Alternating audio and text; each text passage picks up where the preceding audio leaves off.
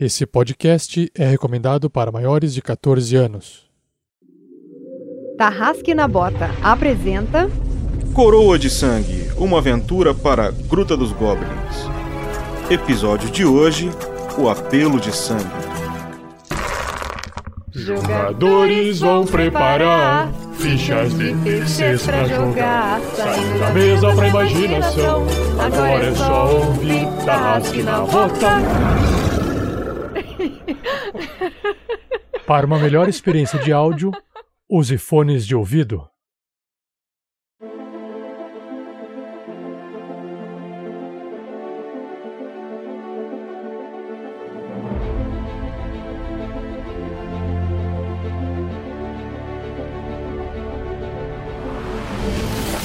Beleza, galera? Aqui é o Bruno jogando com o monge Kandor. E vamos ver se nessa aventura a gente consegue sair da prisão, porque o serviço de quarto aí tá terrível. Fala galera, beleza? Aqui é o Gustavo Zatoni e eu dessa vez estou jogando com o humano Cydric. E estamos presos, é isso. Lascou. Frase de efeito boa é aquela que nasce na batalha. Errato, Lucy, jogadora da Maga Vanna. Oi, gente, aqui é a Shelly jogando com a Loreta, a menestrel trovadora, que tá muito feliz agora porque finalmente tem mais alguém com quem conversar. Agora ela vai ter informações, talvez, quem sabe, se o cara voltar. E aqui é Felipe Stan, o mestre da vez. E, gente, o carcereiro de um nada mais é que o camareiro de outros. Tanto que ele seja camarada, tá tudo bem.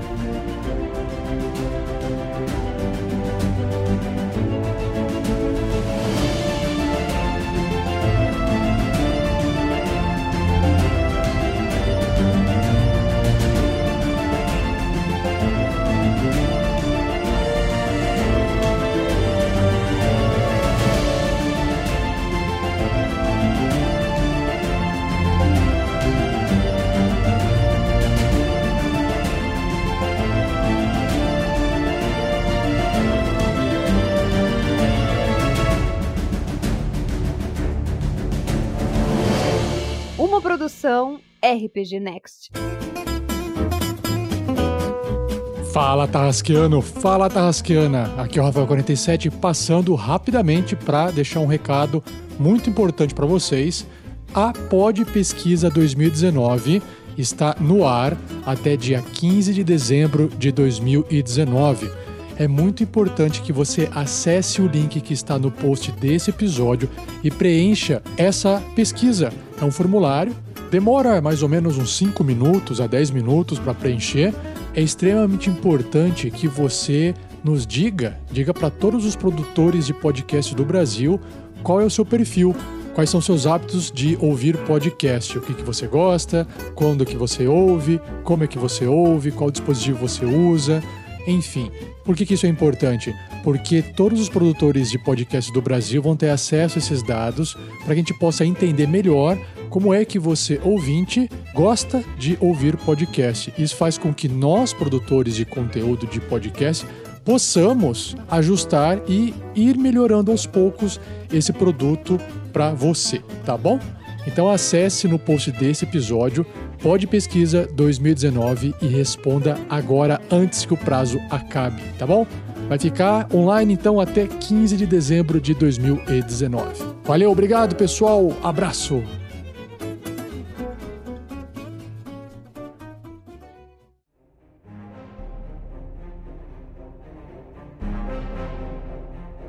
Pois então, meus caros, na última aventura, nossos aventureiros acabaram quase escapando daquele cárcere, naquele casebre, naquele armazém, naquele galpão de paredes maciças, trancafiados, naquele assentamento que eles tinham a missão de exterminar, acabar com eles. Segundo foi pedido na Assembleia Real do Reino de Alforda dos humanos. Mas eles quase conseguiram escapar. O problema é que seus libertadores acabaram ah, tentando capturar a Havana e envenenando os outros três. Mas, durante a suposta fuga, eles foram cercados por um batalhão gigantesco dos bárbaros que eles nem tinham certeza se existiam até pouco tempo atrás, e acabaram sendo levados para algum lugar no subsolo. Nesse subsolo foram levados para uma espécie de prisão nesse mesmo subsolo. E lá eles ficaram, e ficaram, e ficaram,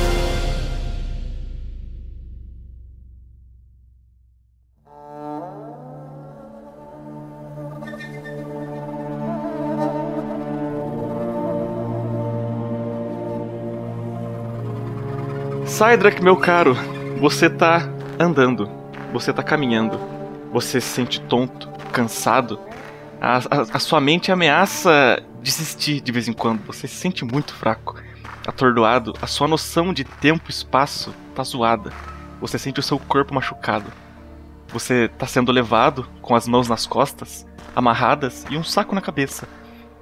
Esse ritual já foi feito antes, há pouco tempo atrás. Se bem que, mais uma vez, tempo é uma coisa que Sidrak não tá entendendo muito bem no exato momento. Você termina de ser levado até uma sala escura, com uma tocha apenas. Você ouve uma porta fechar atrás de você e então um empurrão nas costas. O saco é tirado da sua cabeça. Você é levado para o fundo dessa pequena sala. As paredes são de gruta também, do subsolo, assim como a cela em que você estava. Você é então agarrado por dois daqueles orcs, por dois daqueles trogloditas. Você é amarrado em grilhões presos a essa parede. Os seus dois braços são presos para cima, levantados, está com os braços levantados, presos na parede, e os pés a mesma coisa, presos ao chão em grilhões. Dentro dessa sala existe apenas uma mesa, bem de madeira muito ruim, com algumas ferramentas que você conhece bem do seu passado longínquo. Além disso, nessa sala existem outros dois trogloditas parados do lado de dentro, frente à porta. Existem, existe também uma tocha na parede direita, próximo a você, que ilumina bem aquela sala, o suficiente para você enxergar todo mundo, e mais uma figura esquisita que, com o tempo, você está criando familiaridade. É uma mulher, pele morena, traços finos, um rosto longo, um nariz comprido. Ela tem um cabelo encaracolado até a cintura. Ela tem umas vestes meio árabes, tal qual Rajesh, o seu conhecido da, da prisão. Ela tá mexendo ali nas ferramentas. Você tá atordoado ainda. Você sente seu cabelo na frente do seu rosto. Ela vai até seu rosto e tira o cabelo da frente. Passa a mão na sua barba, que agora tá um pouco comprida. E ela começa a, an- a andar em círculos na sua frente. Então ela quebra o silêncio dizendo: Pois então, podemos começar? Eu não respondo nada. Ela dá dois tapinhas no seu rosto. E, e então pega uma ferramenta que você não vê qual é. Ela chega perto do seu rosto, dá um tapa na sua cara muito forte. Quem é seu superior? Continuo não respondendo nada. Ela leva a ferramenta até sua mão. Você sente um dos seus dedos sendo pressionados. E então ela puxa, uma, arranca uma de suas unhas. Você sente uma dor cretina. Você range os dentes em dor, mas não, não- demonstra fraqueza. Ela pergunta mais uma vez: Quem é seu superior? Não respondo nada ainda. Ela vai até outro de seus dedos e pergunta: Quem o mandou para o assentamento? Até quando vamos ficar nessa brincadeira? Ela puxa mais uma unha sua. Você sente uma dor. se- semi-insuportável, mas não é como se fosse dor de ferimento. É uma ardência cretina. Você sabe que tem sangue envolvido ali, mas não consegue enxergar. Nem será o trabalho de olhar para a própria mão, na verdade. E ela continua: Quantos são os seus comparsas? Mais uma vez. Está surdo, meu caro? Quantos são os seus comparsas? Não sei, descubra. ela arranca mais uma unha sua. Mais uma vez, quem são os seus comparsas? Diga, meu caro. Ele continua não respondendo nada, só suspira bem forte porque ele tá começando a sentir a dor. Ela balança a cabeça em sinal negativo e vai até seu lado, seu outro lado, seu lado esquerdo dessa vez. Ela passa a mão no seu rosto levemente, quase que como um gesto de carinho. Ela chega perto do seu rosto com o próprio rosto e diz: Tudo pode ficar mais fácil. Radija só quer respostas. Ela vai até sua mão esquerda e pergunta: Por que você veio até depois da fronteira? Ele cospe no chão. Ela arranca uma e logo em seguida mais uma unha da sua mão esquerda. Caralho. Ela se ajoelha na sua frente, olha no seu rosto, pega com força dessa vez, um gesto de raiva que ela não tinha apresentado até os últimos minutos. Agarra seu rosto, chega com o rosto perto e diz: O que os humanos planejam? Quando quando ela faz isso, o Cydric, o Cydric ele fita o- os olhos nela e meio que ele lembra de alguém. O que Você lembra uma amiga minha? Hum, imagino que esta amiga não seja muito carinhosa para com você. Mais uma vez, meu caro, o que os humanos planejam? Não sei. Pergunte para eles. Ela tira uma adaga da uma parte de trás e rasga a sua. aquela veste que você tá usando, que não dá pra chamar de camisa. Ela deixa seu peito aberto, coloca a adaga no seu abdômen e pergunta: O que está acontecendo com as cidades humanas? E eu tenho cara de quem sabe. Renegado insolente! Ela vira um tapa na sua cara.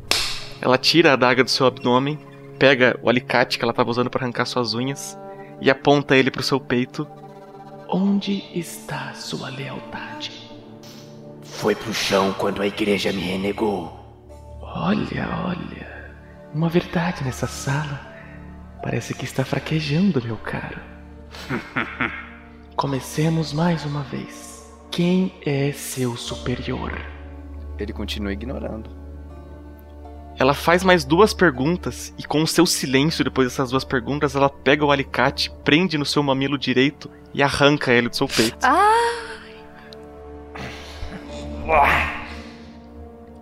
E você, ainda em silêncio, aguentando, quase que se deleitando com aquela dor, por mais que seja um sofrimento indescritível, aquela sessão de tortura continua. Por mais uma, por mais duas, por mais algumas horas, você perde a noção de quanto. Ultimamente, você tem perdido a noção de tempo e espaço com uma certa facilidade depois de tanta tortura. E eu digo de tanta tortura não só dessa vez. Saidra, que depois de você apagar naquela sala, você começa a recobrar consciência. Você está sendo levado por um ombro largo que você tá em cima. Ele tá te levando como se você fosse um ser leve. Então você imagina que é um orc, provavelmente, que tá te levando nos ombros. Você tá com um saco na cabeça de novo.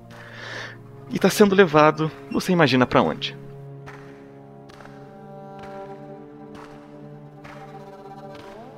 Meus caros, vocês três, Loreta, Candor, Vanna, vocês começam a ouvir passos em direção à cela de vocês, aquela cela que vocês já estão acostumados, muito mais acostumados do que gostariam.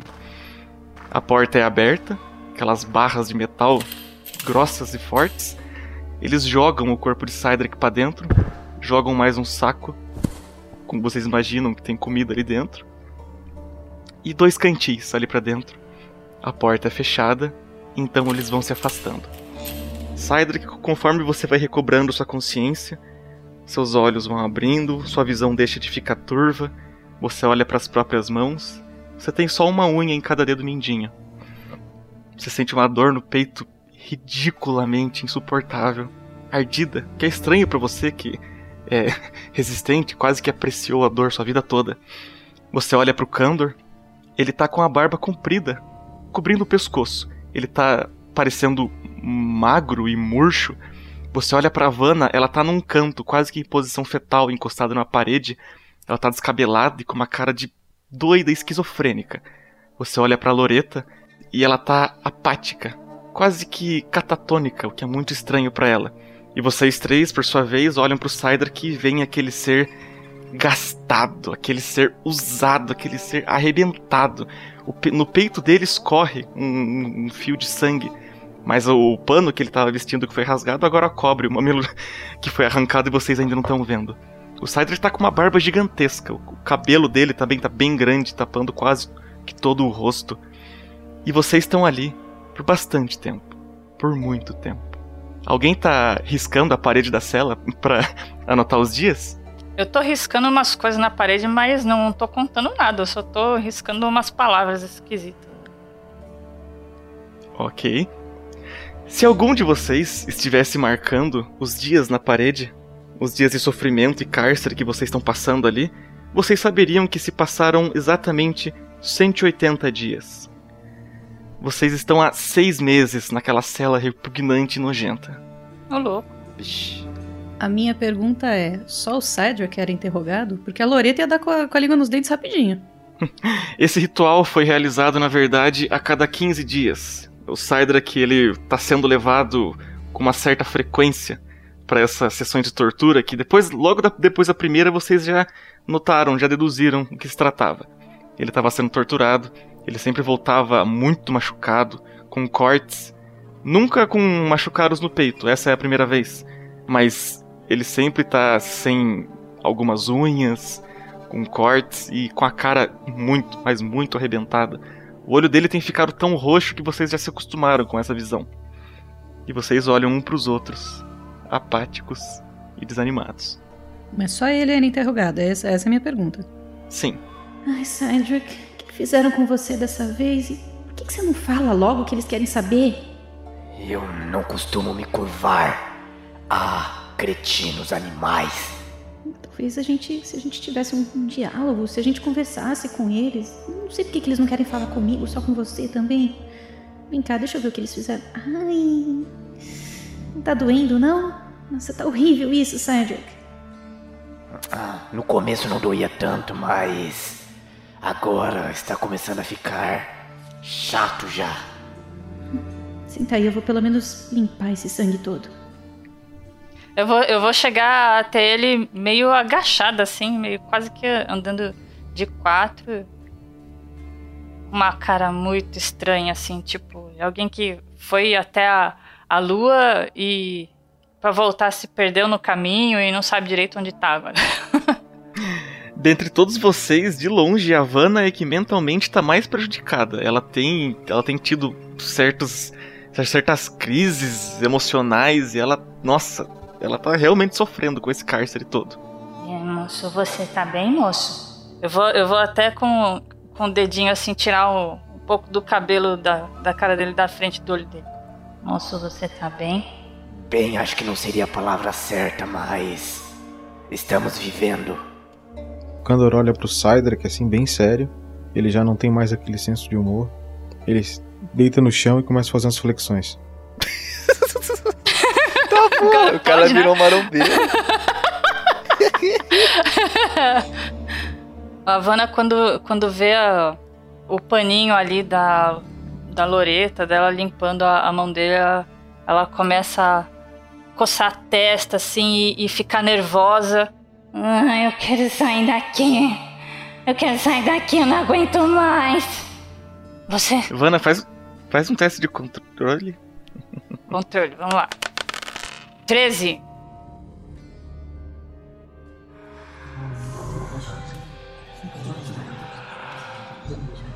você começa a sentir sua visão um pouquinho embaçada, você começa a ouvir abafado, você ouve meio que ao longe. Por favor. Vocês veem a Havana meio que começa a tremelicar, ah? mas ela chacoalha a cabeça rapidamente e recobra a consciência. Ah, ah é, vocês ouviram isso? O quê? De novo. Eu não ouvi nada. Alguém. É... Alguém tá me chamando. Tá me chamando? É, essa, na verdade, nem é a primeira vez que isso tá acontecendo. Isso tem virado muito comum, habitual da Vanna enquanto presa. Deve ter alguém aqui atrás das paredes, eu tenho certeza. Não, vai, vai lá procurar a Vanna, vai. A, A, a Loreta já. No, no começo ela tentava ajudar e tudo mais, mas quando ela percebeu que, que era muita fixação, ela simplesmente deixa a Havana fazer o que ela, o que ela quer, contanto que ela não se machuque. Ela fica de olho, mas não, não tem muita mais, muito mais paciência, não. A Vanna faz um, um carinho no rosto do Cydric. Fica bem, moço, fica bem. Aí ela, ela volta meio que meio que de quatro assim até a parede, aí ela pega de novo aquela pedrinha é, afiada que, que ela tinha ali na mão e começa a, a riscar a parede de novo.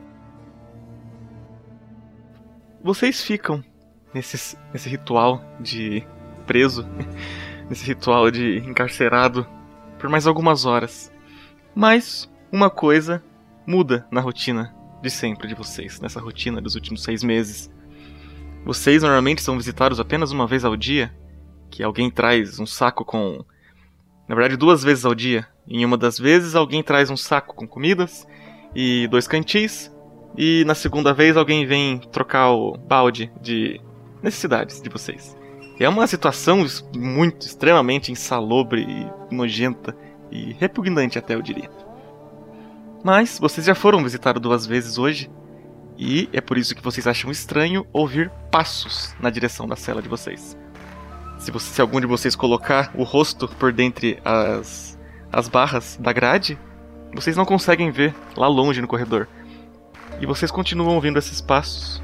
É algum tipo de calçado batendo naquela pedra. E vocês veem surgindo à frente da cela de vocês uma figura que vocês conheceram alguns meses atrás, mas que sumiu recentemente. Rajesh aparece em frente à cela de vocês.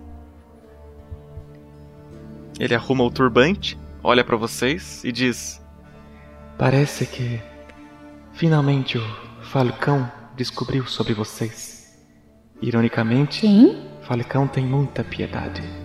A hora que eu vejo ele, eu saio correndo pra, em direção à grade. Ele dá um passo para trás.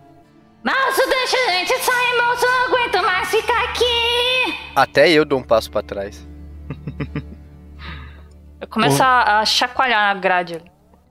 Ô Rajesh, quem é esse tal de Falcão? Vocês hão de descobrir isto em tempo hábil. Por favor, gostaria que.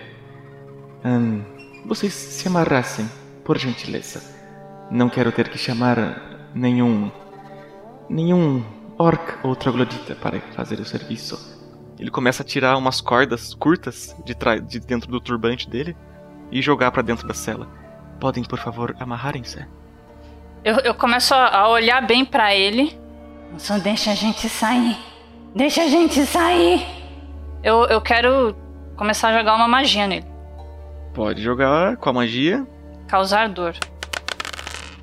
Ixi, cinco. Ô, vida. Vana.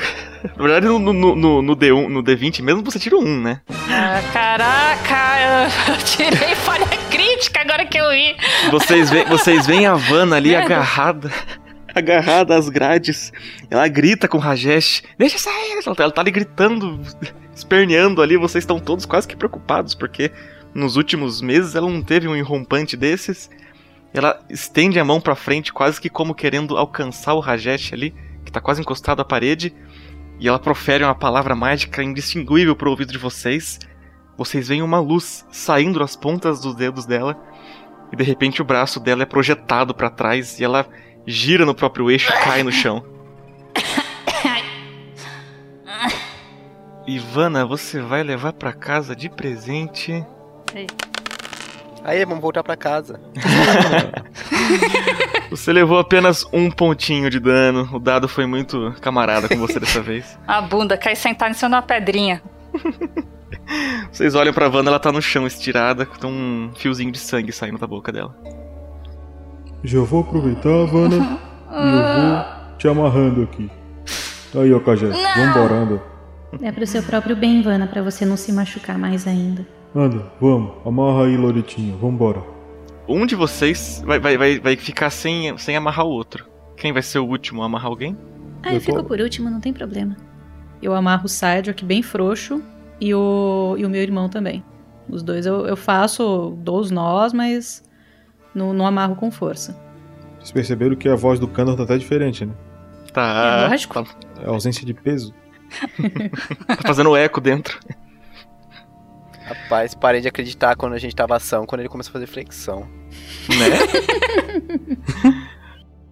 quando você tá, quando sobra só a Loreta sem amarrar as próprias mãos, o Rajesh te olha e, de- e estende a mão pra frente, fazendo sinal pra você parar e diz: Não há necessidade, minha cara.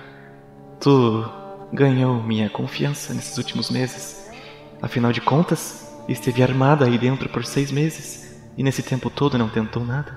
Eu não sou burra também, né, seu Rajesh? Veja bem, tem um batalhão de trogloditas aqui e eu não vou ser idiota de tentar fugir. Mas eu realmente queria umas respostas, eu queria conversar. Vocês ficam torturando aqui o meu amigo pra nada. Puxa vida, por que, que a gente não conversa e não tenta se entender? A culpa não é de vocês. e sim É, de eu seus- sei disso. A culpa é de seus conterrâneos. Na verdade, tudo isso são ordens de meus superiores, os cidadãos de Dunin, esse povo da areia, a quem vocês agora pertencem. Ele, ele começa a destrancar a porta da cela, ele empurra a porta pra dentro e começa a andar corredor adentro e diz: Sigam-me, por favor. É a primeira vez que vocês têm a oportunidade de sair daquela cela, vocês três, e Cider é a primeira vez que você tem a oportunidade de sair sem um saco na cabeça. Finalmente, luz do dia. É, eu acho que não. O- Mas- você, você ouve o Rajesh lá no fundo do corredor rindo. Lostotia. Parece que eles não são muito a favor disso. Vana, você precisa de ajuda pra andar? Bora, embora, embora, eu quero ir embora. Eu quero ir embora. Eu seguro o braço da Vanna com uma certa força pra ela não tentar nenhuma loucura, porque eu sei que assim que a gente tentar fugir vai cair orc até do teto. Calma, Vanna. Vocês começam a seguir Rajesh pra fora Mestre, daquele. eu posso Oi? tentar jogar outra magia? Agora você tá amarrada, você não consegue gesticular. O, o Kandor não, não disse que te amarrou de maneira afrouxada. Pelo contrário, eu amarrei bem forte. Queria falar isso. Caramba! se tem A maluca tem que estar na dar camisa de força, bem. Caraca! Que falta Ai, ai. de desconfiança. Falta Exato, falta de desconfiança. Xingar muito. Impressiona não tá no. tá, tá na, tá na coleirinha, tá na coleirinha. Puta falta de sacanagem. Falta de, falta de É, brincanagem. meu, pô.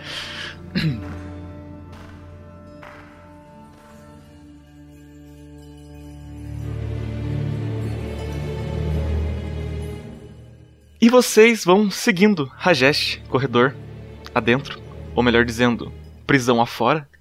Vocês passam por um corredor à direita, passam por mais um corredor à esquerda e seguem reto. Vocês conseguem ver à frente ah, o corredor acabando, um portal, portal sendo o lugar onde a porta ficaria, não um portal mágico, tá?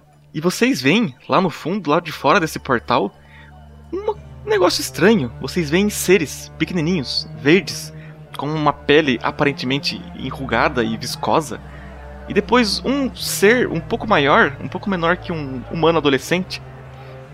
Se vocês acreditassem nas lendas que leram é, antigamente, Vanna e Kandor, vocês diriam que são aquelas criaturas de fábulas antigas, como goblins e hobgoblins. Se bem que há pouco tempo atrás vocês descobriram que orcs também, que também eram fábulas até então, são verdade. Então, né? Vocês ca- continuam caminhando e continuam caminhando. Quando vocês saem daquele último corredor, tá Rajesh parado de frente pra vocês. Em volta dele, seis orcs armados com armaduras grossas. Só que quando vocês chegam frente a frente com eles, vocês olham pra cima, vislumbrados, quase não acreditando no que seus olhos estão enxergando. Vocês estão dentro de uma caverna, mas não é qualquer caverna. É uma espécie de subsolo gigantesco. Você- vocês imaginam que a distância entre o chão e o teto seja de aproximadamente 30 metros. É um lugar muito grande, muito espaçoso. Vocês veem várias, várias, milhares, talvez centenas daquelas, quer dizer, centenas, talvez milhares daquelas criaturas trogloditas andando pra lá e pra cá. Vocês veem goblins, hobgoblins, orcs andando, carregando coisas, carregando armas, alguns com uma espécie de lojinha montada, vocês imaginam? Alguns com, com orgs levando pra lá e pra cá, orgs filhotes nos braços. Vocês começam a ver que ali, naquele subsolo, vive uma civilização. Uma civilização de trogloditas. Eles são muitos. Muitos, mas muitos mesmo. Rajesh olha para vocês e diz: Bem-vindos a Dunin. Este é o povo Tareia. Que lugar incrível! Não é o que Rajesh esperava ouvir. Rajesh imaginava que, se algum cidadão de Alforda visse isso pela primeira vez, diria que é repugnante ou nojento. Bom, seu Rajesh, eu sou uma pessoa comum também, mas. Puxa, isso é, isso é demais. É, é tão incrível. No subsolo e. Tantas criaturas diferentes, tantas raças diferentes. A gente achava que isso não existia, que eram só lendas. Raças diferentes? Hum, aguardem. Ele faz sinal para que os trogloditas, os orcs que estão ali, os seis orcs que estão de guarda em volta de vocês, vão para trás de vocês. E ele faz sinal com a mão para que vocês sigam ele. Vamos indo. Eu continuo meio que guiando a Vanna, segurando ela para ela não, não desviar do caminho. Vocês vão seguindo Rajesh, é, passando por dentre trogloditas, batendo de ombros. Os que chegam próximos a vocês rosnam, fazem uma cara feia, alguns até gospem no chão, mas não em vocês. Vocês vão passando por vendinhas, lojinhas, goblins, hobgoblins, orcs andando para lá e para cá, uns maiores que os outros e goblins uns mais nojentos que os outros. Vocês notam que aquela entrada da qual vocês vieram, aqueles corredores daquela prisão que vocês estavam, é só uma dentre milhares. Aquela gruta, aquele, esse espaço em que vocês estão, gigantesco e alto, é, é na verdade é só, só um, um espaço nesse subterrâneo, vocês imaginam? Porque vocês veem mais várias, várias, centenas de outras entradinhas, como essas que vocês acabaram de sair. Então vocês supõem que seja um subterrâneo com muitas seções, muitos corredores, muito espaço. Realmente vive uma toda uma civilização ali embaixo. Vocês vão caminhando atrás de Rajesh, seguindo a túnica dele que não arrasta no chão. Ele vai andando e entra num corredor à direita. Um corredor um pouco mais largo que esse, do qual vocês saíram. Vocês começam a parar de ouvir aquele som de vozes trogloditas ecoando naquele espaço aberto gigantesco. Tudo que vocês ouvem agora é o barulho de algumas tochas que estão presas às paredes, esporadicamente, a cada 8 metros, e o som das botas dos trogloditas orcs logo atrás de vocês. Rajesh continua andando, ele passa por uma porta, de madeira, fechada. Passa por outra, vira à direita e chega ao final de um corredor. Esse corredor tem duas portas, é, são duas portas bem grandes. Ele estica a mão e empurra a porta para dentro e faz sinal para que vocês entrem. Por favor, fiquem à vontade. É. Obrigada? Esperarão aqui. Trarei Falcão para o encontro de vocês. Bom. Quem é esse Falcão, Rajesh? Ele vai fechar a gente de novo. Ele vai fechar a gente de novo aqui. Vocês vão entrando para dentro dessa sala. O que vocês notam logo de cara é que ela é bem maior. É quase como se fosse quatro celas daquelas que vocês estavam até agora, quatro celas juntas. E o dobro da altura. O teto é bem alto. Tem uma lareira improvisada, o que vocês acham muito esquisito, vocês não fazem ideia de para onde vai aquela fumaça que sai da lareira. Vocês veem também quatro camas, dois baús, duas mesas com bastante comida, como se fossem a ração que estão dando para vocês. Como, ali em cima das duas mesas tem uma semana da ração que estão dando para vocês ultimamente. Tem vários cantis jogados é, em cima das camas. E tem um espacinho, uma portinha pequena, perto da lareira. É, se algum de vocês espiassem, viria que é um lugar próprio para fazer as necessidades. Não é um balde, sim uma espécie de latrina. De novo, vocês não fazem ideia de como eles tiram a sujeira dali daquela latrina. E uma coisa chama a sua atenção, Cydrak. Uma coisa que você não vê faz muito tempo, desde o seu tempo de treinamento nos monastérios. Você vê dois bonecos de palha, próprios para se treinar a luta, com lâminas ou não. E ao lado desse, desses bonecos de palha existem dois alvos. Vocês acham, vocês acham aquele ambiente extremamente estranho, incomum, esquisito. Quando vocês terminam de entrar, é, é, Rajesh segura a porta, dá um passo para dentro dessa sala e diz: Existem pessoas em Alforda que causaram tudo isso. É, a nossa situação de seres que vivem no deserto e tudo o que passaram ou estão passando e que ainda vão passar São essas pessoas que causaram. São a origem de tudo isso. Estas mesmas pessoas tentaram levar o conde. levar a sua amiga, enquanto os deixavam para trás, para que fossem massacrados por nós. Na verdade, a única razão para que estejam vivos é que aqueles homens encapuçados, que foram capturados na fuga e conseguimos apurar o veneno que usaram em vocês, só estão vivos porque aqueles homens queriam vocês mortos. E, bem, nossa liderança, a liderança dos troglodytas, entende que não se deve desejar qualquer coisa que queira seu inimigo. E é por isso que ainda respiram. Podem agradecer a algum deus, sorte, caos ou acaso. Agradeçam ao que quiserem por ainda viver. Apenas. Hum, ele fica visivelmente sem graça. Apenas não criem falsas esperanças. Ainda são prisioneiros. Sua caminhada ainda será dura. Ainda são propriedade e estão sob custódia do povo de Dunin. Ele fecha a porta e sai. É, a gente tá com a mão solta? Bom, Vocês ele aí- não falou. Ele não falou nada sobre não poder desamarrar, então eu começo a desfazer os nozinhos do, da luz da, da Vanna. Nossa, Sádio, que você amarrou tá apertado aqui, hein? Fui eu. Ai, desculpa, irmão, eu não percebi que. Nossa, mas tá. Que, que, que nó é esse que você deu nossa. aqui?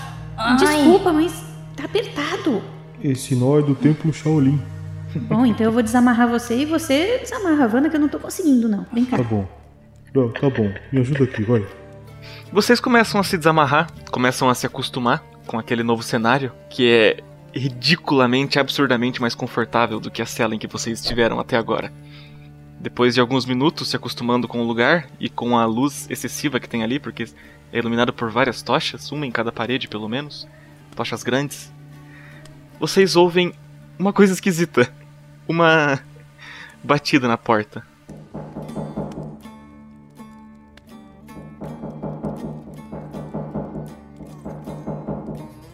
Vocês veem as duas portas do quarto em que vocês estão sendo abertas. É aquela porta dupla, sabe? Aquela porta alta. De, por- de madeira bem grossa, maciça. As portas abrem pra dentro do quarto. E então vocês veem uma figura muito, mas muito exótica e esquisita. É um ser humanoide. Ele tem orelhas compridas e finas, tal qual Robin do capuz. Ele tem um nariz longo, um queixo comprido e fino. Ele tá com vestes verdes compridas, uma túnica bem adornada até. Vocês notam algumas vinhas saindo debaixo das mangas, o que é muito esquisito, e formando uma pulseira em volta dos pulsos dele. Ele abre essas portas, dá dois passos para frente, faz contato visual com vocês e esboça um leve sorriso. Ele olha para trás, pra, pro corredor, espera alguns segundos e então fecha as duas portas de madeira. Ah, vocês podem jogar um teste de percepção todos? Tô olhando de canto de olho pra ele, assim, muito, muito doido. Oito. Seis. 18. É. Eu tirei 9. 9. Vana, você ouve um barulho esquisito, mais ou menos. E depois esse barulho cessa. Como é que Vocês- é o barulho? não, não ouvi. Acho que o microfone são- não pegou. São, são pequenas batidinhas no chão, quase que como. E de repente. Justa louca, ninguém vai acreditar É. nela. Nem eu vou acreditar. Vocês olham para aquele ser parado, exótico, esquisito. Vocês jamais imaginariam ver outro elfo, senão Robin do Capuz, na vida de vocês. Ele fecha as portas de madeira, vira para vocês e senta na cama mais próxima. Ele fica então parado. O sorriso que ele estava esboçando some rápido. E ele fica olhando para vocês e começa a dizer com uma voz doce: Sei que esses últimos meses não lhe foram prazerosos. Eu agachei no chão com, a- com as duas mãos assim e botei a minha orelha no chão. Ó, tá bom, faz um teste de percepção.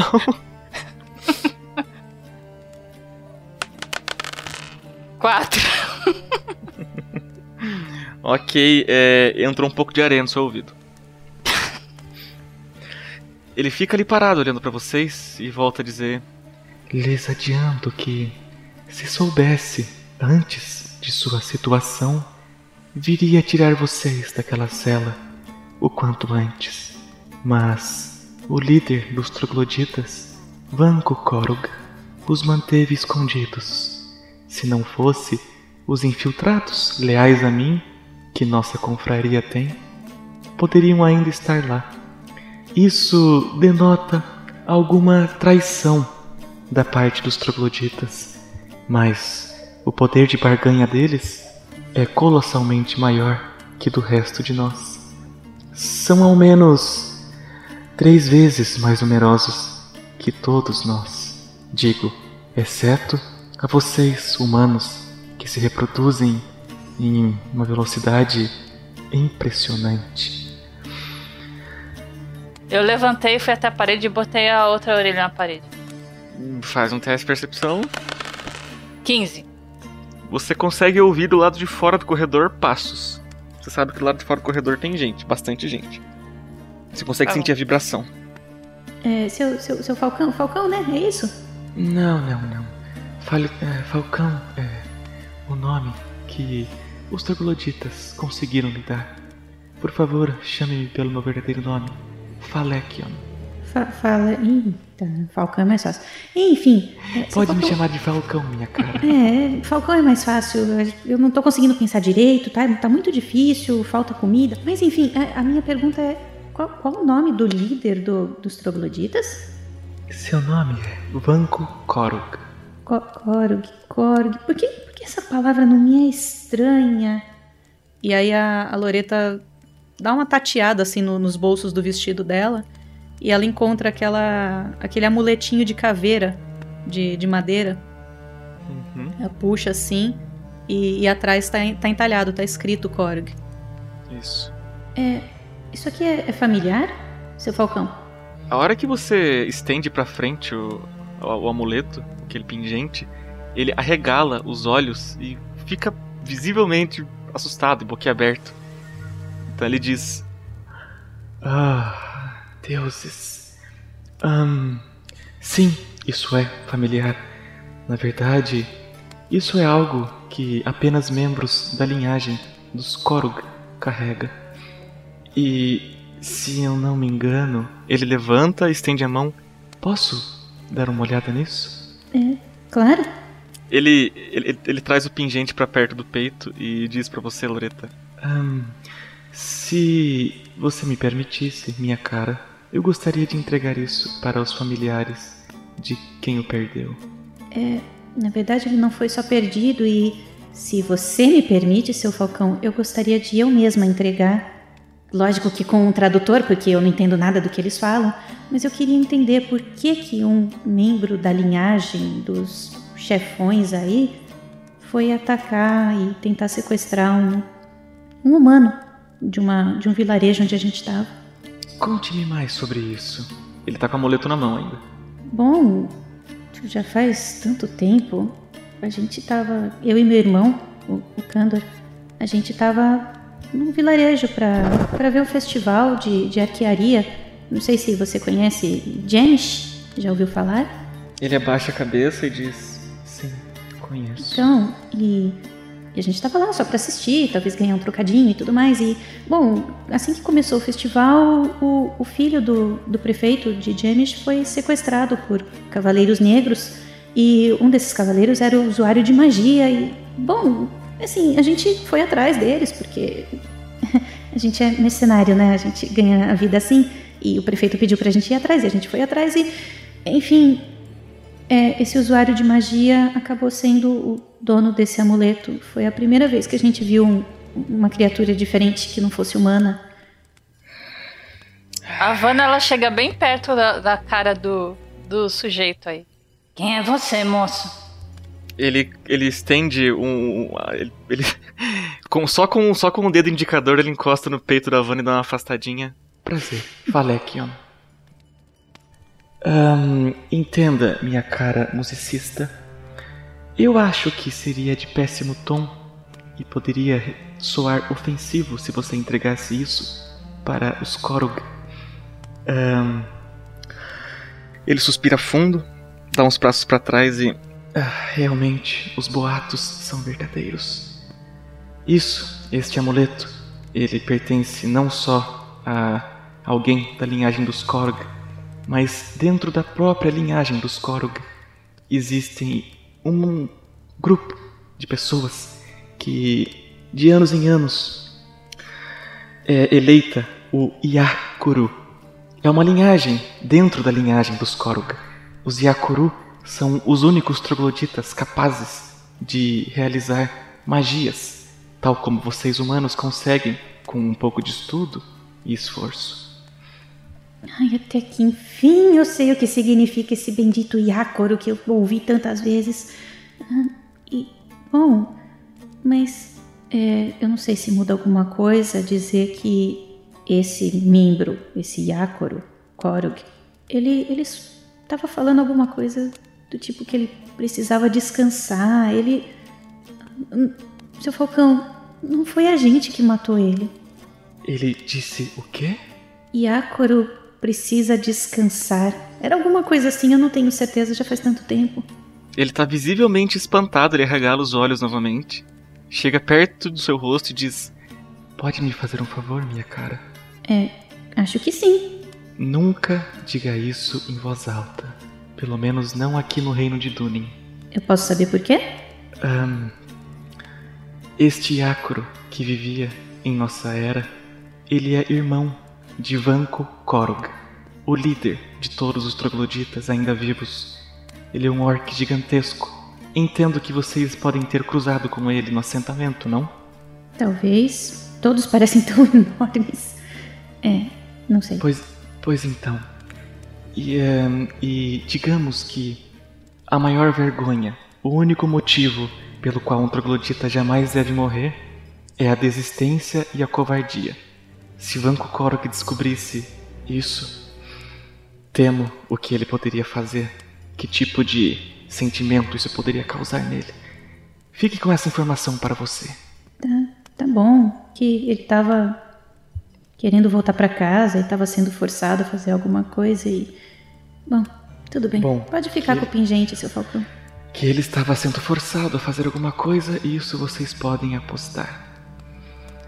Um, existem coisas estranhas acontecendo no reino dos humanos ultimamente, mesmo antes de vocês chegarem. Mas a situação foi ficando ainda pior, cada vez mais e mais esquisita nos últimos seis meses. E, uh, vocês gostariam de alguma espécie de explicação. Eu lamento, mas não posso adquirir vocês de volta, tampouco lhes oferecer liberdade.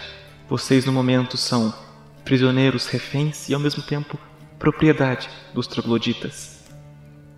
Mas o que eles querem com a gente? Essa é a pergunta. Ah, digamos que existem alguns trogloditas, familiares daqueles que foram mortos na, na investida ao assentamento Aqueles humanos encapuzados atearam fogo a alguma das casas. Alguns acabaram não conseguindo fugir. Outros eles simplesmente degolaram para que pudessem pegar a amiga de vocês e então fugir com elas. E os familiares desses trogloditas que morreram, eles fizeram o apelo de sangue, como chamam por aqui. Eles ofereceram as próprias vidas para que seus familiares sejam vingados. Eles deram o próprio sangue e agora aguardam o julgamento de vocês. Vocês serão postos a uma prova. Vocês podem sobreviver, mas se sobreviverem, eles terão de sacrificar as próprias vidas. Este é o apelo de sangue. Ou meu inimigo morre, ou eu me entrego. Gente, que coisa mais maluca. Em que tipo de sociedade isso faz sentido? Os trogloditas têm costumes estranhos, sim. É, eu tô percebendo. Bom, e. Eu, eu não sei, eles estavam. Você pode ver aqui o coitado do Sardio que ele tá todo machucado. Estavam interrogando ele até agora e. Não tem motivo, gente. Hum, Era só conversar posso com ver, a gente. realmente.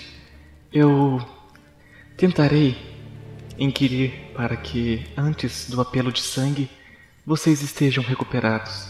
Acho injusto, se não covarde, colocá-los a uma prova tão violenta no estado em que estão. Eu já tô comendo. Disse Kandor com a boca cheia. Por isso que você tá tão quietinho, né, irmão? O Sádio que ele tira também a, a cara do, do prato. Ué, quem é esse aí? Quando que ele entrou? Já faz um tempinho, Cedric, mas tá tudo bem. E volta a comer. Ele, ele se afasta um pouco da Loreta, senta na cama mais próxima à porta, cruza as pernas e diz: Vocês gostariam de saber mais alguma coisa? Imagino que devem ter sido meses esquisitos na vida de vocês. Eu dou um empurrãozinho na Havana assim pra frente. Eu tenho uma pergunta. Ah, o senhor disse que não tem como conseguir a nossa liberdade agora. Foi isso ou eu ouvi errado? Sim, ouviu direito. E quem foi que nos tirou daquela cela que estávamos? Foi a nossa confraria, comitiva, chame como quiser. Nós preferimos chamar de aliança. Entenda, depois da Grande Guerra, depois do que os humanos fizeram com todos nós, não humanos, fomos obrigados a fugir para o norte e unir forças.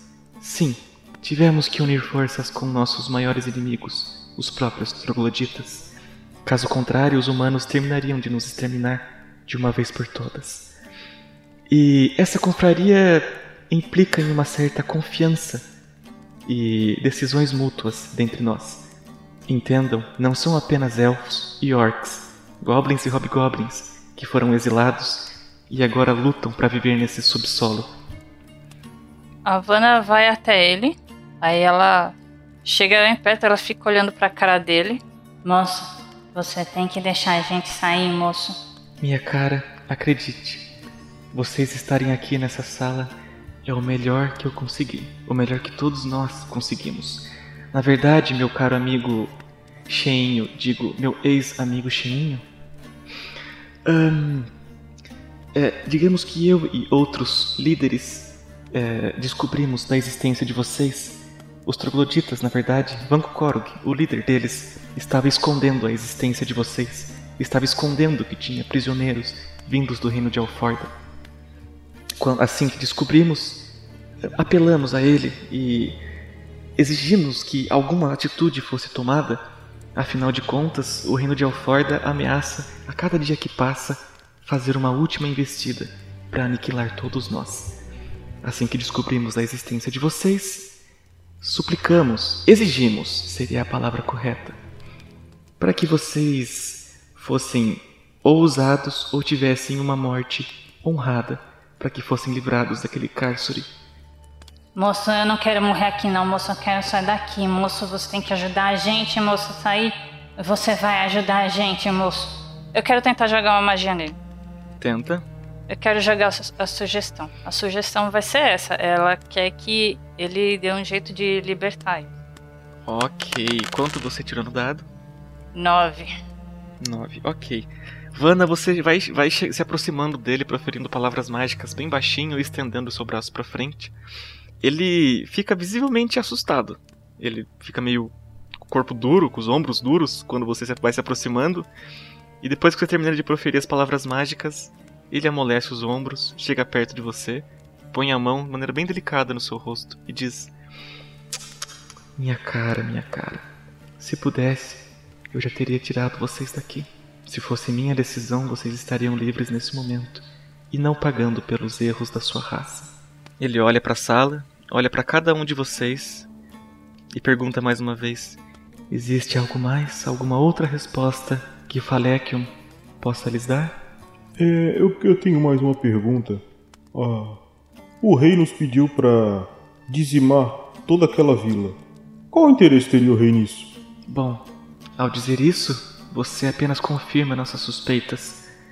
A cada dia que passa, os humanos querem deixar claro e começar aos poucos a terminar o que não conseguiram ao fim da Grande Guerra. Exterminar todas as raças não humanas que vivem ao norte, e então purificar o continente em que vivemos. Talvez vocês fossem apenas peões, ou fossem apenas a maneira dele sentir ou descobrir quantos haviam lá. Mas eu imagino que também haja outro motivo. Ele olha para Vanna e diz: Digamos que a amiga de vocês tem um interesse especial para o rei humano. Talvez ele só quisesse unir o útil, ao agradável, se livrar de vocês e poder colocar as mãos nela sem que ninguém descobrisse, longe de qualquer vilarejo ou cidade. Mas por que ele iria querer colocar a mão nela? Digamos que a sua amiga tem um passado esquisito. Ela realizou coisas que não são realizadas há muitos, muitos anos. E eles queriam usar ao seu favor. Como assim, moço? O que você tá dizendo? O que, o que foi que eu fiz? Minha cara, consegue lembrar como chegou à cidade de James naquele dia? Ah, ah, é, talvez. Mais ou menos. Entendo. Ahn, Eu acho que talvez esse não seja o momento mais apropriado, mas acho injusto, se não covarde, não. Não, não lhe dizer. Ele olha pra você com uma espécie de apreensão nos olhos, Vanna, e diz: Pois bem, antes de você chegar a James, ah, você estava numa academia, aonde estudava, aonde vivia, lembra-se? Você começa a ter Ah. leves lapsos de memória, Vanna. Ah, ah, ah, acho, acho que sim. Pois bem, nessa academia, digamos que você começou a se envolver com coisas obscuras, até mesmo proibidas, tanto para a raça de vocês quanto para as nossas. Ah, é, começando a me dar dor de cabeça. Pois é, lidando com essas coisas perigosas, você acabou passando por um uma espécie de ritual. Suspeito até mesmo que tenha realizado este ritual. E não os humanos, assim como nós, acabamos descobrindo isso. É, como é que você sabe isso? Ah, nós temos vários infiltrados no reino de vocês. Alguns até mesmo muito parecidos com Rajesh, ou ele olha pro Cydric, ou Radija. Vocês lembram, puxando na memória um pouquinho, o, um, um vendedor com cara de indiano e vestes árabes que tinha lá na, na capital, que vendeu umas paradas pra vocês. Ele continua dizendo: Pois bem, essas informações acabaram chegando a gente. Informações correm rápido. Na verdade, dentro da capital, o líder, o líder não, o comandante da torre de comunicações, digamos que ele repassa informações para algumas pessoas e essas pessoas para nós.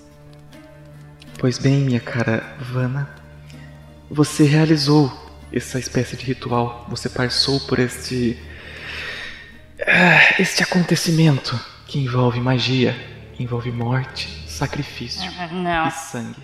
Não, vo- vo- você não. Você não, não estava lá aquele dia, não tinha mais ninguém lá. Você não, não poderia saber isso. Ah, sim. Na verdade, essa notícia correu rápido em torno ao longo do reino de Alforda. Os escritos no chão, a árvore seca, os corpos dilacerados e completamente carentes de sangue. Pare! Ela vai dar um empurrão nele. Faz um teste de controle, Vanna. 19 ou 20 pra você passar. Caso contrário. Ô, louco. Eu tô com medo agora. Chegaste em vosso limite. Ai, meu Deus. Ai, meu Deus. Vamos lá. Uou! 22. 19 no dado. Nossa.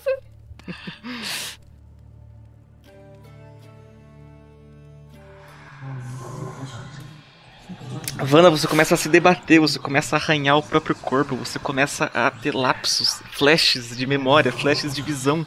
Você começa a olhar pro chão e ver um- uma ex-amiga sua ajoelhada. Ela tá olhando nos seus olhos, chorando, pedindo por piedade.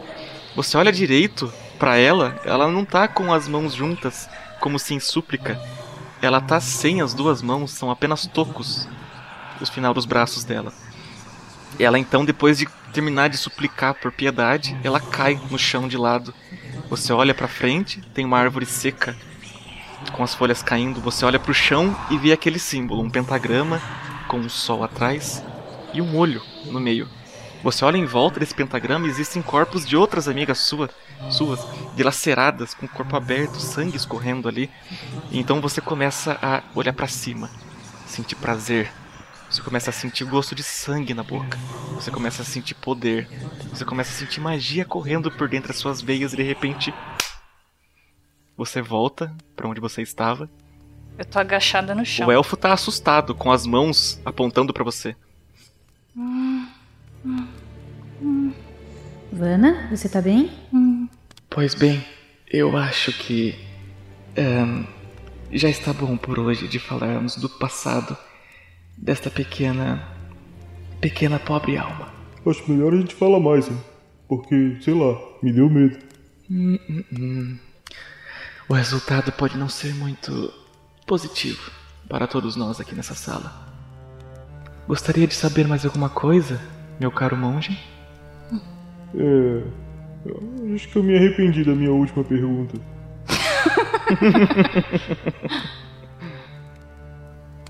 Pois bem, Ele levanta, bate na túnica, relaxa os ombros e diz em voz alta: acho que por hoje, por agora, é o suficiente.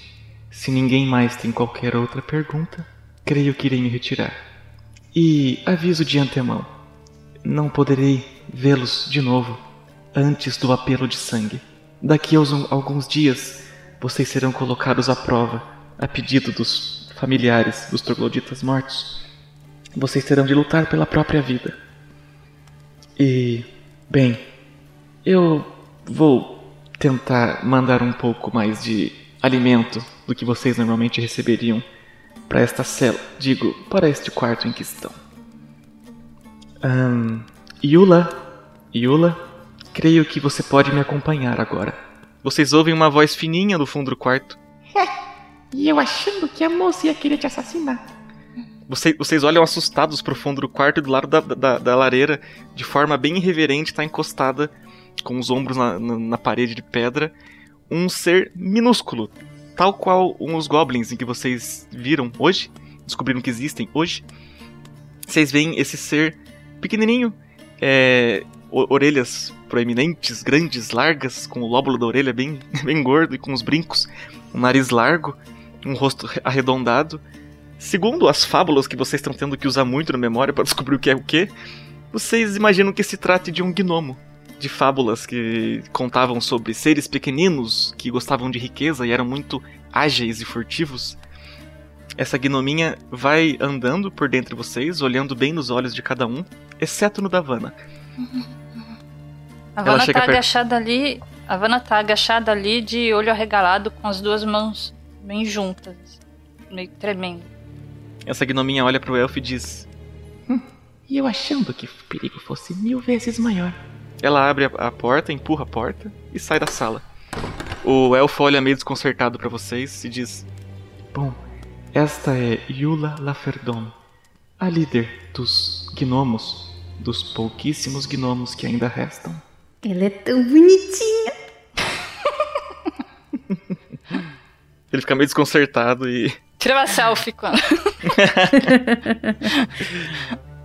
ela. joga uma Pokébola em cima dela. Loreta tá se segurando muito pra não entrar em modo full Felícia, gente. Vocês não têm ideia. Ah, ele percebe o, o quão a, a, a Loreta achou fofo a gnominha e ele coloca o indicador na frente dos lábios e faz. Shhh. Você não sabe com o que lida, minha cara. Cuidado, muito cuidado. Eu realmente não sei de nada, isso tudo eram só lendas. Mas obrigada, Sr. Falcão, pela, pela ajuda que, que vocês puderam nos dar. Eu, eu acho que meu irmão, principalmente, é o mais grato de todos. Vamos ver se ele consegue encher de novo essas pelancas aí. Coitado do teu irmão. Ele sai do lado pro lado de fora do quarto e diz mais uma vez: Bom, lamento que tenham que ficar trancafiados aqui, mas. De novo, são decisões mútuas tomadas, tomadas por todas as raças. Ba- digo, as raças bárbaras. Assim é como vocês as chamam. Uhum. Ahn, providenciarei algum tipo de tratamento e medicamento para que estejam inteiros quando a hora chegar. Creio que o apelo de sangue aconteça em cerca de sete dias. Uhum. Tenham uma boa semana. Ele fecha a porta, vocês ouvem barulho de metal do lado de fora da porta maciça e passos se afastando. Ai, essa comida estava muito boa. Ei, rapaz, tem umas perguntas. Hã? Onde foi ele? É, já acabou a- o momento de perguntas, Sádio. aqui. Eu espero que você tenha deixado pelo menos um pãozinho pra mim. Eu não tô gostando nada disso. Bom, eu também não tô gostando de estar presa, mas pelo menos a gente tá num lugar menos porco e agora tem comida, né, Candor? É, mas tá Ou me tinha. uma indigestão. É, Vana, você tá bem? Não, não, moça. Ela, ela vai pra trás. Não, moça, é, é mentira. Eu não, eu não fiz aquilo. Eu não, fui, não era eu.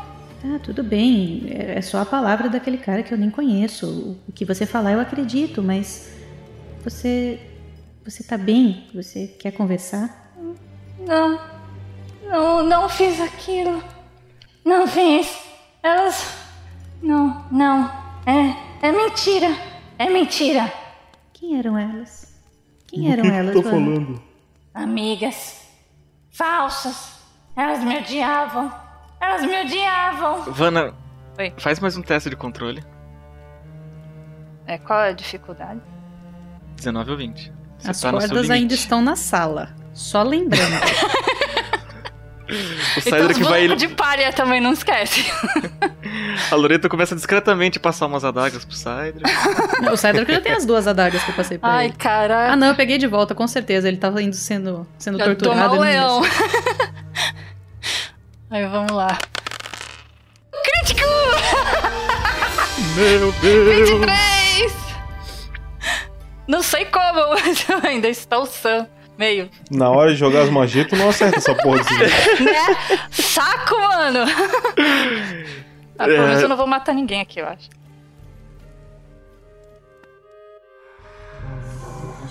Vando, você, você começa a se sentir muito nervosa, extasiada. Você começa, sua mente começa a ameaçar te fazer passar por aqueles flashes de novo. Você começa a suar frio, sua visão vai ficando escura, escura, embaçada, turva.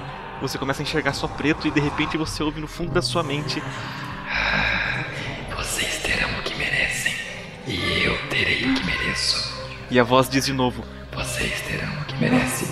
E eu terei o que mereço. E a voz diz de novo, só que menos grossa. Vocês terão o que merecem. E eu terei o que mereço. E a voz começa a ecoar cada vez menos grossa na sua mente, começa a se misturar com a sua própria, e de repente você entende que essa voz grossa, na verdade, é a sua. E você fala uma vez pra si mesma, Vocês terão o que merecem. E eu terei o que mereço. e você recobra a consciência. Gente, tá tudo certo. Não aconteceu nada. Tá tudo bem. Viu? Calma, Loretinha. Tá tudo certo. Eu né, tô calma, Vana? Canda. Fica tranquilo. Não é, Vana, Vana? o que, que você merece? O quê? Bom, o que, a gente merece, o que você merece? Que seja O quê? Eu não sei do que você está falando. Eu dou- quando, quando ela se faz de desentendida, eu dou um tapa na cara dela. Ah, o que você tá fazendo? Eu tô tentando fazer você recobrar um mínimo de senso. Você quer conversar comigo? Você quer falar as coisas que eu estou perguntando? Depois dessa loucura toda que a gente teve que aguentar por seis meses? Eu, eu não, eu não, eu não sei o, o que eu disse. Eu não, eu não. Não, tem me problema, eu que repito pra disse. você. Você disse, vocês terão o que merecem e eu terei o que mereço. O que, que Para, é para, isso? para, para, para, para tudo depois dos comerciais. Vana, Vana, Vana. Ah, Vana, é, faz, um te- faz um blefe pra mim. um buff lábio? Isso. Vai Ah, lá. lábia, perdão. Tô jogando muito cutulo, perdão. Se você tirar mais 18 de novo, eu vou achar que o Roll20 tá estragado. É sabedoria, é isso? É intelecto. Intelecto. Eu tenho zero. Legal. Então, D20 menos 3. Cru. Menos três? Sim. É que você não Ah, sabe, né? Tem você não lábia? skill. Não. Então, D20 menos 3. Eu conheço essa ficha. Rolando. Nossa! Um. Me- não, desculpa, menos um. Tirei dois. Total menos um. Explotado.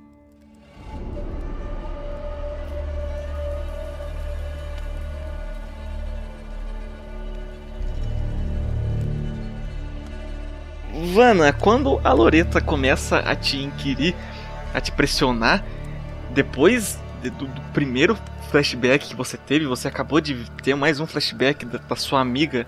Você lembra no fundo da sua mente que é a amiga que você mais odiava no seu tempo de academia. Agora você tá com não a memória da sua vida toda, mas você consegue se lembrar de como você foi parar em Jemish. Você não consegue, na verdade, não esquecer, você não consegue ignorar esses fatos.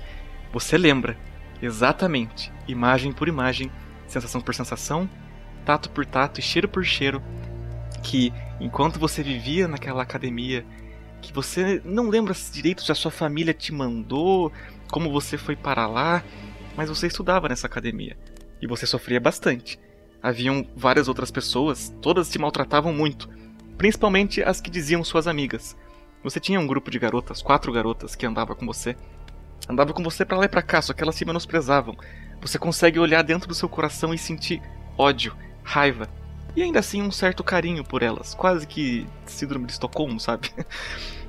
E você, e você sabe que no seu tempo de academia você começou a pesquisar, a descobrir coisas que não devia, coisas que você jurou jamais pesquisar e tentar descobrir sobre quando ingressou na academia. Você teve que prometer quando ingressou que jamais ia ler e pesquisar ou querer descobrir qualquer coisa sobre magia de sangue.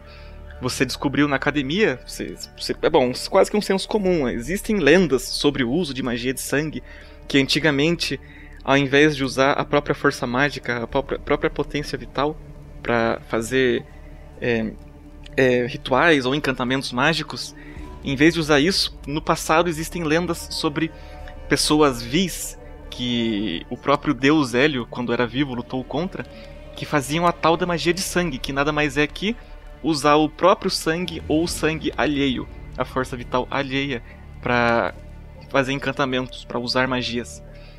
E isso é, se tornou proibido assim, quase que um milênio atrás, muito antes da própria magia, que se tornou proibida faz não tanto tempo assim.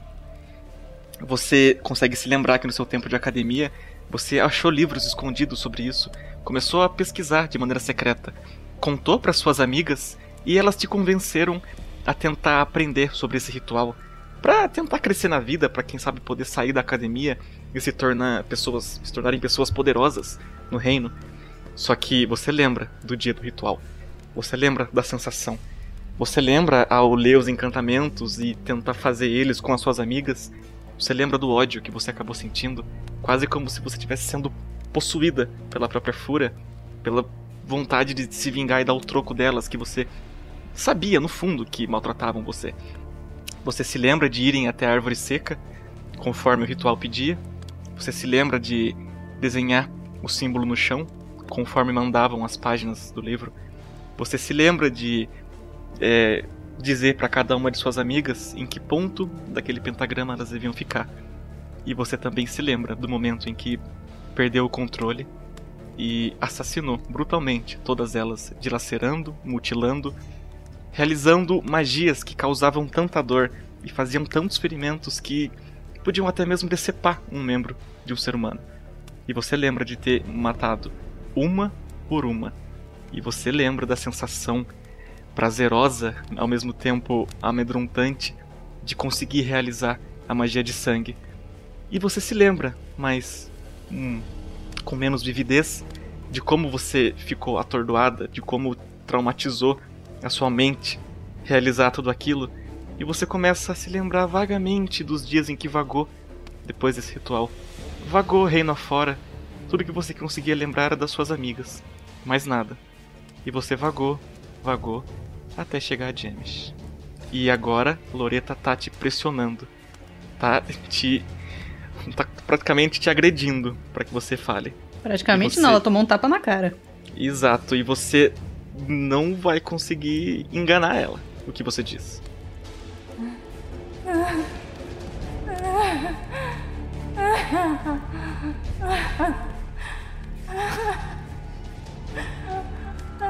Loreta Vano começa a chorar na sua frente. Eu vou deixar ela chorar por um tempo. Mas eu não vou. Pô, depois de ter dado um tapa na cara dela, eu não vou me deixar abater, não. Eu, eu quero a história. Isso, bota ordem na casa. Ivana, chegou a hora de você contar pra gente. A gente precisa saber por que, que todo mundo quer você, por que você é tão importante, o que, que aconteceu? Eu, eu mexi com coisas que não devia. Eu fui longe demais.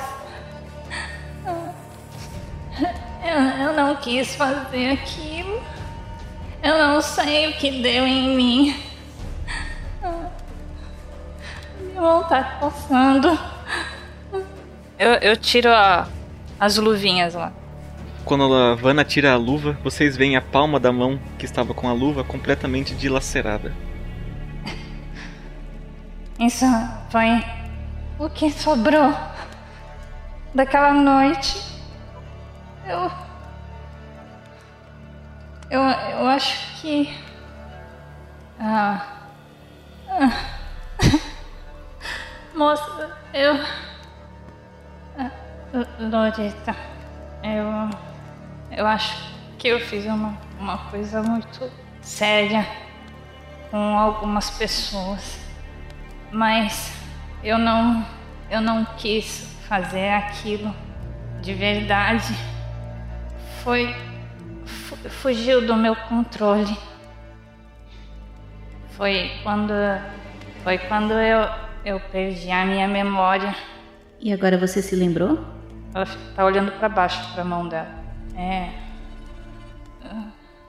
Sim. E o que, que você fez, Vana?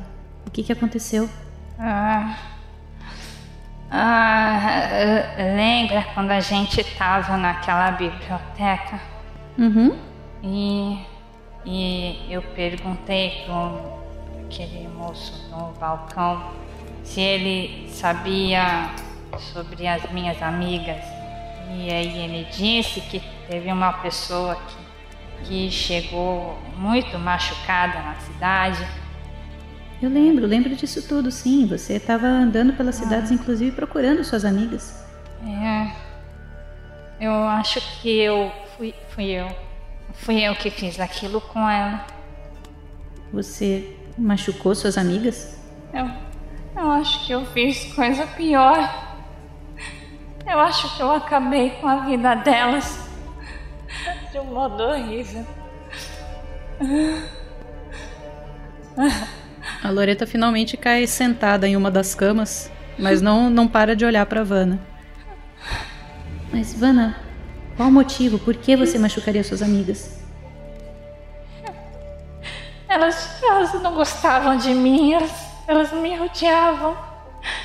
Eu odiava elas também. Belas amigas. Eram as, as únicas pessoas que eu conhecia falavam comigo.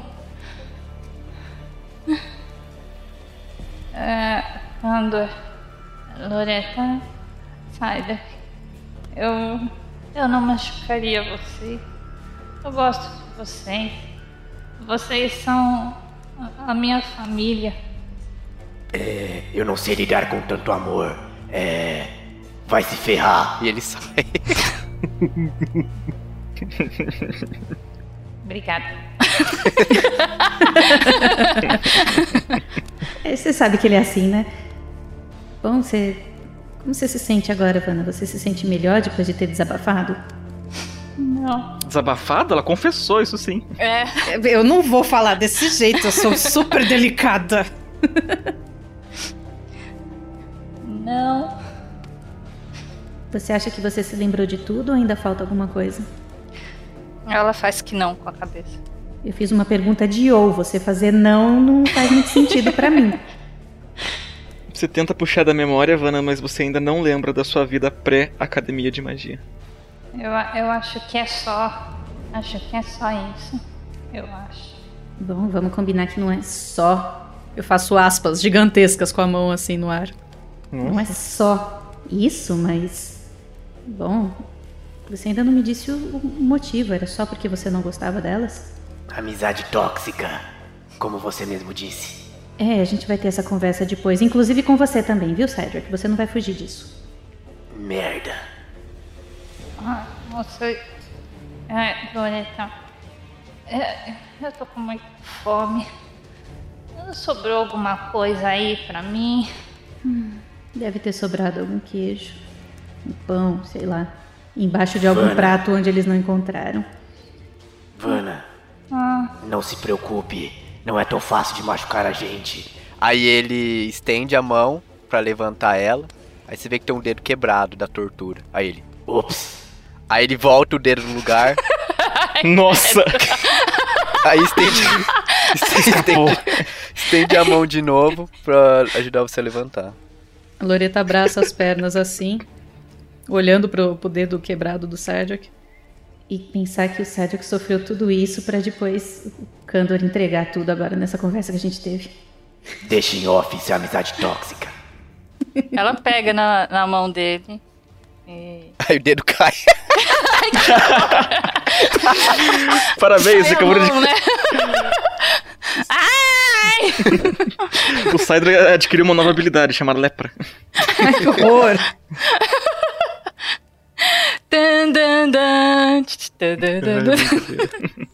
Gente, gente, ó. Tudo que eu falei eles já sabiam. Eles já sabem de tudo. Eu não Você sei. acha que eles estavam torturando o Cedric por diversão? Não, eu acho que eles achavam que a gente tinha alguma outra informação. Tipo, Fala isso pro meu mamilo. Aí ele tira. Aí ele tira a camiseta assim e tá sem mamilo. Menos Acho sem que eu vou colocar também. um piercing. Vai fazer sucesso. Aonde? Não tem nada aí pra botar agora. Eles devem estar preocupados com quem tá mandando esses ataques. E a gente era só, sei lá, boi de piranha. O quê? Boi de piranha. Sabe o que é boi de piranha, não? Cri, cri, cri. Ninguém sabe. Um olha pro outro em silêncio, tipo. Eu acho que é, eles estão querendo saber quando é que vão ser as investidas dos de Alfordia pra cá. E, e a gente não sabe nada disso. A gente só ia fazer uma missão. A gente não é alguém importante. Por isso eles desistiram. E o Cydrak, mesmo que fosse tor- muito torturado, nunca teria o que falar, porque a gente não sabe de nada. De que o rei mandou a gente vir aqui, é claro que ele mandou. Todo mundo que vem pra cá é porque ele manda. Não falei nenhuma novidade. E vocês ficam ali, conversando entre si, batendo boca, consolando um ao outro. Depois de algumas horas, eles trazem uma segunda leva de comida para vocês. E aquele dia difícil e aquelas noites de prisão, naquela prisão nojenta, agora nessa nova prisão mais confortável, aqueles dias de prisão nojenta acabaram. E vocês passam um dia. No segundo dia, eles te trazem é, algumas poções para você e alguns algumas ferramentinhas para vocês se curarem. Eles trazem um elfo que não fala nada, mal olha nos olhos de vocês. Ele cuida dos ferimentos de todos vocês, ele passa horas cuidando do Cydric. E mesmo vocês perguntando, ele fica mudo, quieto, sem dizer nada. O terceiro dia passa e o processo é repetido. Mais um, mais outro. Ao final do sétimo dia, vocês estão até meio que confortáveis, vivendo aquela vida de. Como se fossem. é, como se estivessem passando uma estadia numa estalagem, sabe? Mais do que presos, porque aquele lugar é realmente confortável. Não só comparado à cela em que vocês estiveram uma semana atrás. Agora, passados sete dias das, das conversas que vocês tiveram com Rajesh, Hadija, Falekion e Iula, a gnoma, se bem que vocês nem conversaram com ela. Passaram esses sete dias, uma semana já. Kandor tá na cama, o Cydrak tá afiando um machado com uma pedra de amolar que ele achou ali perto dos bonecos de palha. Loreta tá, tá é, amarrando as cordas ali no violino, dando um jeitinho no violino. E a Vanna tá pensativa, deitada na cama, olhando para cima. Vocês ouvem então uma batida na porta de madeira. E, em seguida vocês ouvem barulho de metal do lado de fora da porta. E uma, um lado apenas das portas abre. Vocês veem uma mão. Essa mão, essa mão aponta pro Cydrak. A pessoa que está apontando a mão coloca a cabeça para dentro da sala. Cydrak, você quase estremece, mas você consegue segurar o emocional e você faz contato visual com a sua ex-torturadora. Ela aponta para você e faz sinal para que você saia da sala. Então diz: Apenas ele. Filha da puta. Aonde vocês vão levar ele? Não se preocupem. Mas a gente tá preocupado. Sem necessidade. Tem necessidade sim, ele voltou sem unha e com o dedo quebrado. Ele não vai. Vai ficar aqui. Eu seguro o Cydrak. Apenas ele. E ela sai da sala. Tchau.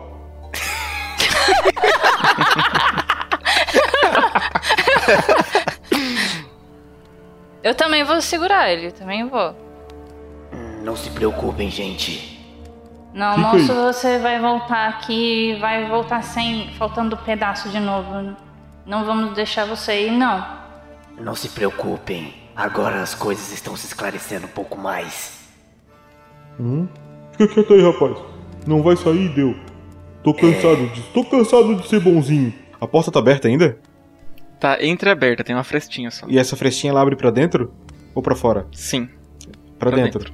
Eu vou lá e dou um chutão na porta pra ela fechar. Puf. Ixi, vocês ouvem barulho de madeira bem alto. É- Vocês sabem que ele ecoou no corredor porque ecoa pra dentro do quarto também. Vocês ouvem três, três barulhinhos na porta, só que bem compassados dessa vez. Tipo. Passam alguns momentos, vocês ouvem mais uma vez. Ninguém faz nada. Todo mundo fica aqui quietinho. Aliás, vamos comer? Oh, só porque. Só porque eu queria que me arrancasse outro mamilo pra ficar igual. Vocês veem a porta abrindo pro lado de.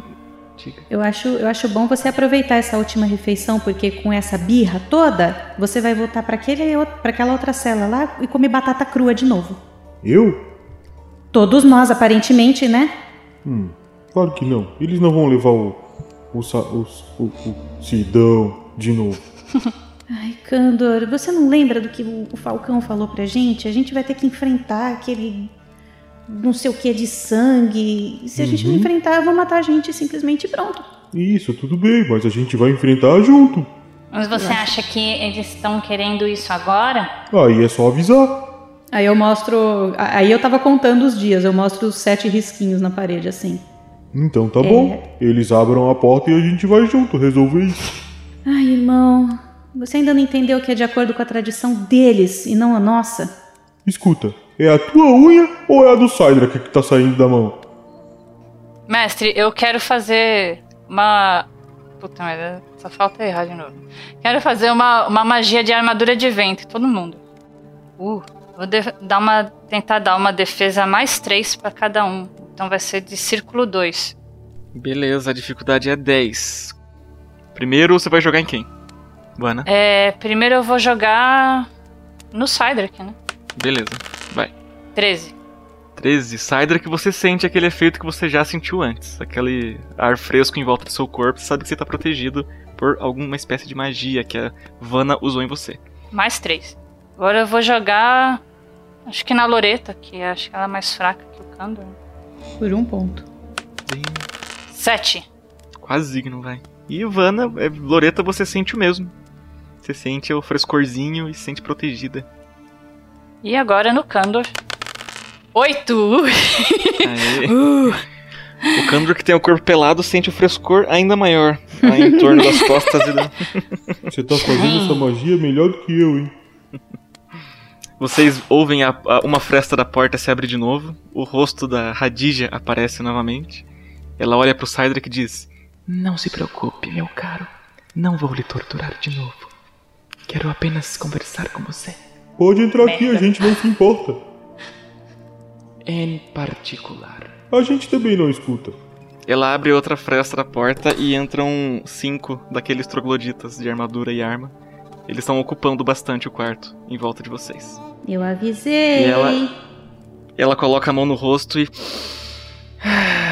Pela última vez, acompanhe-me, renegado. Primeiramente, eu tenho nome. Meu nome é Sidão. Mano Sidão. E ele vai. Se dependesse de mim, seu nome seria Defunto que tá enterrado na areia. Você vai acompanhando Radija e você imagina que ela vai te levar para alguma espécie de sala ou sair dali, mas na verdade ela só vira uma esquina e para no meio do corredor. Ela tá tem dois trogloditas ali próximos de vocês dois, eles estão armados e armadurados.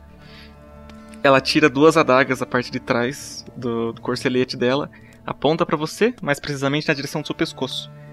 Ela tá apontando para cima, que você é mais alto, e ela diz lentamente para você: Se eu descobrir que você está envolvido com os outros renegados que pairam naquele reino imundo que você chama de lar, eu pessoalmente cuidarei de você pelo resto de nossas vidas, todos os dias, e você desejará estar morto todos os seus dias. O Cydric, ele, ela tá com a adaga no pescoço dele. Ele aproxima o pescoço da adaga mais ainda. Perto desses trogloditas você é boa zona, não é? Hum, hum, hum. Isso foi um elogio? Não. Lute apenas comigo e você verá quem que vai virar defunto. Gostei desse seu jeito. Quase parei de sentir nojo por um segundo, mas aí lembrei que você vem daquele reino desprezível. Vá, volte para o quarto de vocês, para aquela cela em que nem deveriam estar em primeiro lugar. Avise-os que, em breve, o apelo de sangue começará. E ela vira as costas e sai andando. Vagabunda. Ele fala baixo. e volta. Respeito é bom e conserva os dentes, né? É. Conserva os mamilos. Aí eu olho minhas Ai, ai. E vocês veem Cydrak entrando naquele quarto de novo. Assim que os trogloditas veem a presença do Cydrak, eles saem. Um deles balbucia alguma coisa. Pra você também. eu olho pra ele e eu falo: Metaleiro. E faço o símbolo do rock and roll. ele olha com uma cara estranha e fecham a porta. O detalhe é que quando o Cydric faz o símbolo do rock and roll, o dedinho cai pro lado assim, né? Credo! Vira meio que um hang loose faltando. Hang loose, é. hang and roll, rock and E roll. aí surgiu o hang loose, eu criei. Pois é, Cydric inventou o hang loose, Ai, primeiro surfista. Sage, o que, que ela queria? É. Eu. Eu acho que ela pensa que eu tenho algum envolvimento com os renegados daquela cidade. Como. Como se elas. Como se a gente soubesse o que cada um faz depois que somos expulsos da igreja. É, não temos mais acesso a porcaria nenhuma. Ela é bem desinformada então, hein? Só sei que eu quero enfiar uma lâmina na garganta dela. E vocês ficam ali, vocês naturalmente voltam a bater papo um com o outro, conforme tem sido nos últimos vários meses. Cydrak pega o machado, vocês voltam cada um para seus afazeres. Passam algumas horinhas, poucas horinhas, e vocês veem, ouvem um barulho metálico do lado de fora. A, as duas partes da porta se abrem para dentro. Vocês veem Rajesh com dois trogloditas armados e armadurados logo atrás dele. Então ele diz: Venham, meus caros, a hora chegou. E a gente vai ficando por aqui.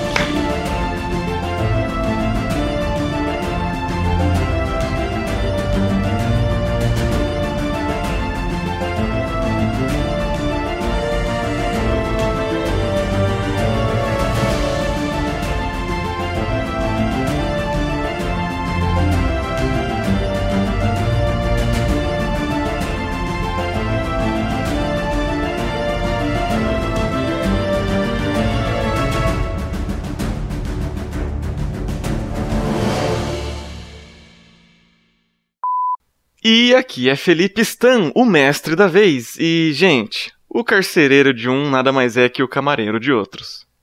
Contanto que ele seja camarada, tá tudo bem. Um Nossa, camareiro ou camarada? Que trocadilho ordinário. Não interessa, já é o título do episódio. Camareiro Felipe, camarada. Felipe Stan Não. ficou fofo, né? Felipe Stan. Felipe Stan. Ah, gente, então, acabou a parte fácil, tá? Está começando a ficar chato já. Senta aí, eu vou pelo menos limpar esse sangue todo. Tá começando a ficar chato. Disse, disse o cara que perdeu o mamilo, né? Agora que tá ficando interessante, pô. Tô começando a gostar. tá legal. Assim, tirar um, um pouco do cabelo da, da cara dele da frente do olho dele. Beija, beija, beija. Moço, você tá bem? Bem, acho que não seria a palavra certa, mas. Estamos vivendo. Eu tenho uma pergunta importante pra fazer. Faça. O Kandor emagreceu? Segundo o mestre, ele murchou. É. Sim, cara, o Kandor está murcho, flácido, desanimado. Você emagreceu mais ou menos uns 40 quilos. Tá porra. É, é, que a dieta do Kandor era muito, muito forte, muito, né? Aí de repente eles. Aí de repente sai assim do, da prisão, né? Além do peso! Parabéns, Kandor! Você conseguiu perder 40 quilos! Isso foi tudo parte de um reality show. Aparece o Rodrigo Faro na frente da cela, assim, com o cameraman. Ok. Ai.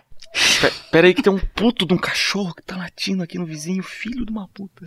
Você começa a ver um cachorro na sua frente. Nossa, que... É o Rodrigo Faro. um cachorro chamado Rodrigo. Faro. um cachorro chamado Rodrigo. E como é que é o faro dele? É. Nossa. Baduntz. Essa foi péssima. Bom, então eu vou desamarrar você e você desamarra a Havana, que eu não tô conseguindo, não. Vem cá. Tá bom. Como tava frouxo. Opa, desculpa. Não, tá bom. Me ajuda aqui, vai. Esse nó é do templo Shaolin. Monge, além de ser surubeiro, ainda faz BDSM. Shibari, meu bem. Digamos, minha cara, é, seu nome é Vanna, não é mesmo? Acho que é. Então, minha caravana. Você... Caravana. Tudum. Oi, caravana de onde? Ei, ei, Eita. essa piada é minha. Olha, direitos autorais aí. Coisas que não devia.